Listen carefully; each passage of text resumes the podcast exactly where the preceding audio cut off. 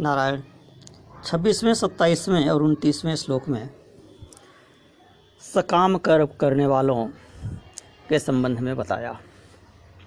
और यह बताया कि उन्हें सकाम, कर्म करने से रोकना नहीं चाहिए। धीरे धीरे सकाम, कर्म करते करते वे स्वतः निष्काम, कर्म करने लगेंगे और मोक्ष मार्ग में आ जाएँगे। अब तीसवें श्लोक में बताते हैं कि निष्काम कर्म कैसे करना चाहिए? जिज्ञासु, निष्काम कर्म किस प्रकार करे? जो मोक्ष कामी है, उसे निष्काम कर्म कैसे करना चाहिए? यह बताते हैं। तो कहते हैं, मयि सर्वाणि कर्माणि संन्यस्याध्यात्म चेतसा, निराशीर, निर्ममो भूत्वा युद्धस्व विगत ज्वर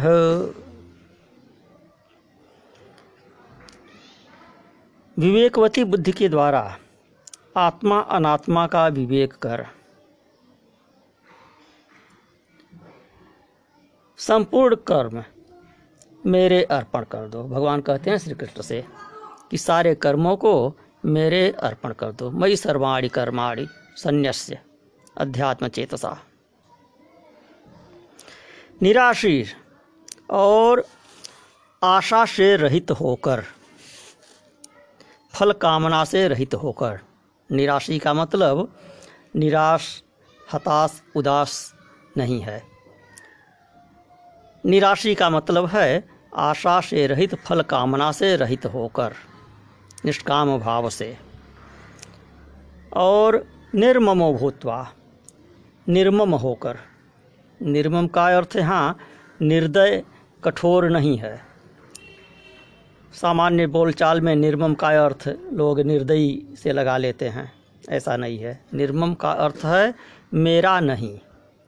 ममता रहित। ममता रहित का अर्थ निर्दय नहीं है। ममता रहित का मतलब ममत्व। मेरेपन से रहित होकर। यह मेरा है, यह तेरा है, इससे रहित होकर। यह मैंने किया। इस बात के अहंकार को छोड़ना निर्ममता है।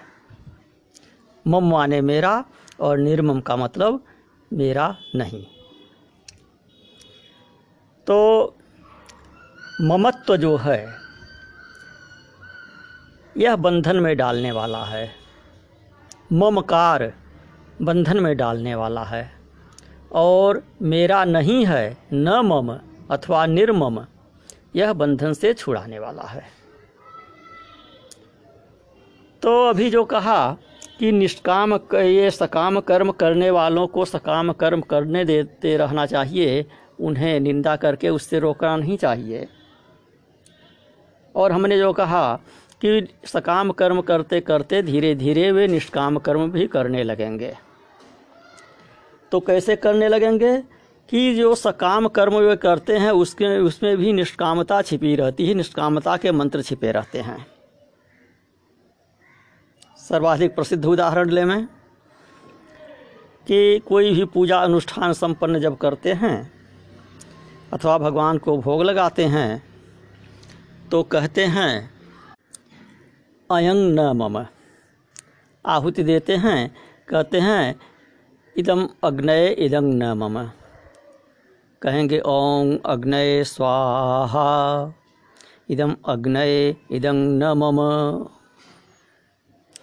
तो न मम से उससे अपना संबंध, अपना अधिकार समाप्त करते हैं।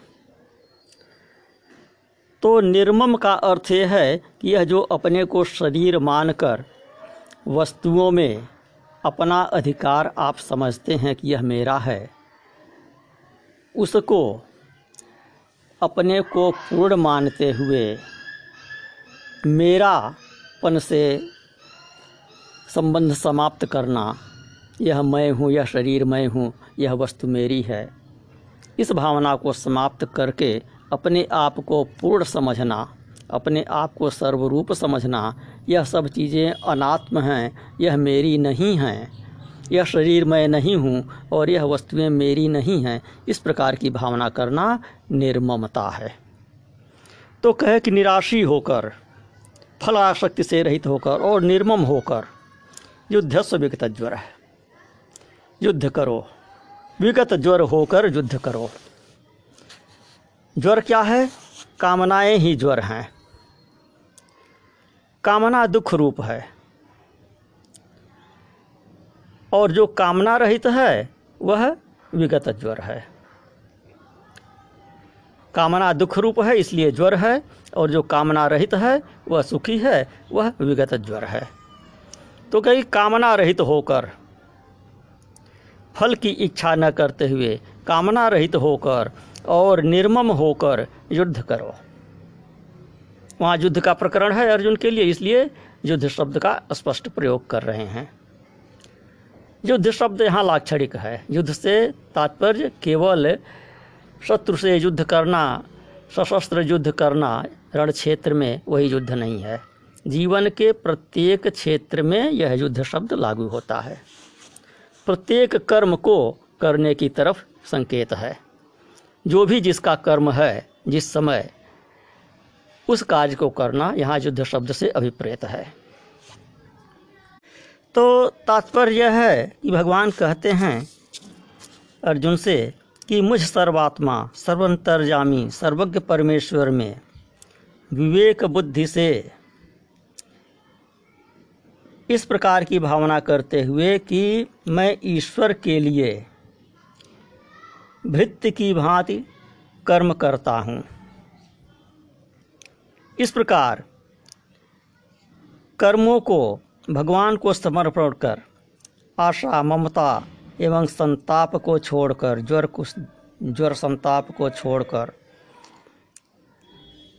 अर्थात कामनाओं को छोड़कर युद्ध करो। अर्थात इस प्रकार से कर्तव्य कर्म का अनुष्ठान करो। युद्ध से तात्पर्य कर्तव्य कर्म के अनुष्ठान से है।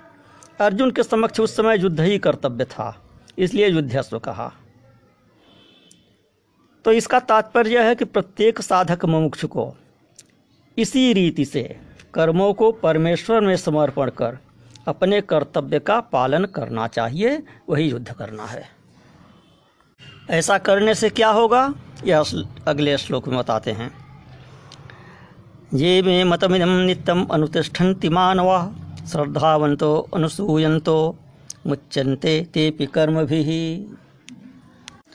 जो लोग दो दोष दृष्टि से रहित, अर्थात शास्त्र वाक्यों की सत्यता में विश्वास करते हैं, उनमें अविश्वास नहीं करते हैं।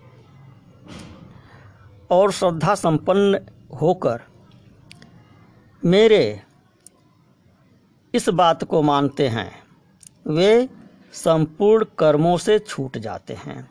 श्रद्धावंतो अनसूयंतो मुच्यंते ते कर्म भी, जो श्रद्धावान हैं और जो शास्त्रों की निंदा नहीं करते हैं। और जो मेरे इस मत को, मेरी इस बात को मानते हैं, वे संपूर्ण कर्मों से छूट जाते हैं। अनसूयंतों का अर्थ यहाँ पर है कि जो भगवान की निंदा नहीं करते हैं, जो शास्त्रों की निंदा नहीं करते, वेदों की निंदा नहीं करते, गुरु की निंदा नहीं करते, और ऐसा नहीं करते हैं, तब क्या होता है? कह रहे हैं कि जे त्वेद भ्यसूयंतो नानुतिष्ठन्ति में मतम सर्वज्ञान विमूढ़ांस तान विधि नष्टान चेतस, कि जो लोग मेरे इस मत में दोष दृष्टि करते हैं और निष्काम कर्म का आचरण नहीं करते, वे अविवेकी, संपूर्ण ज्ञान से मूढ़ होकर नष्ट हो जाते हैं। जो लोग मेरे इस सिद्धांत का अनुष्ठान नहीं करते, उल्टे मुझमें तथा मेरे सिद्धांत में दोष देखते हैं उन सर्वज्ञान विमूढ़ मूर्खों को परमार्थ से भ्रष्ट समझो। वे न सगुण तत्व को जानते हैं, न निर्गुण तत्व को जानते हैं, न वे सकाम को जानते हैं, न निष्काम को जानते हैं। किसी भी तत्व का ज्ञान नहीं रखते हैं।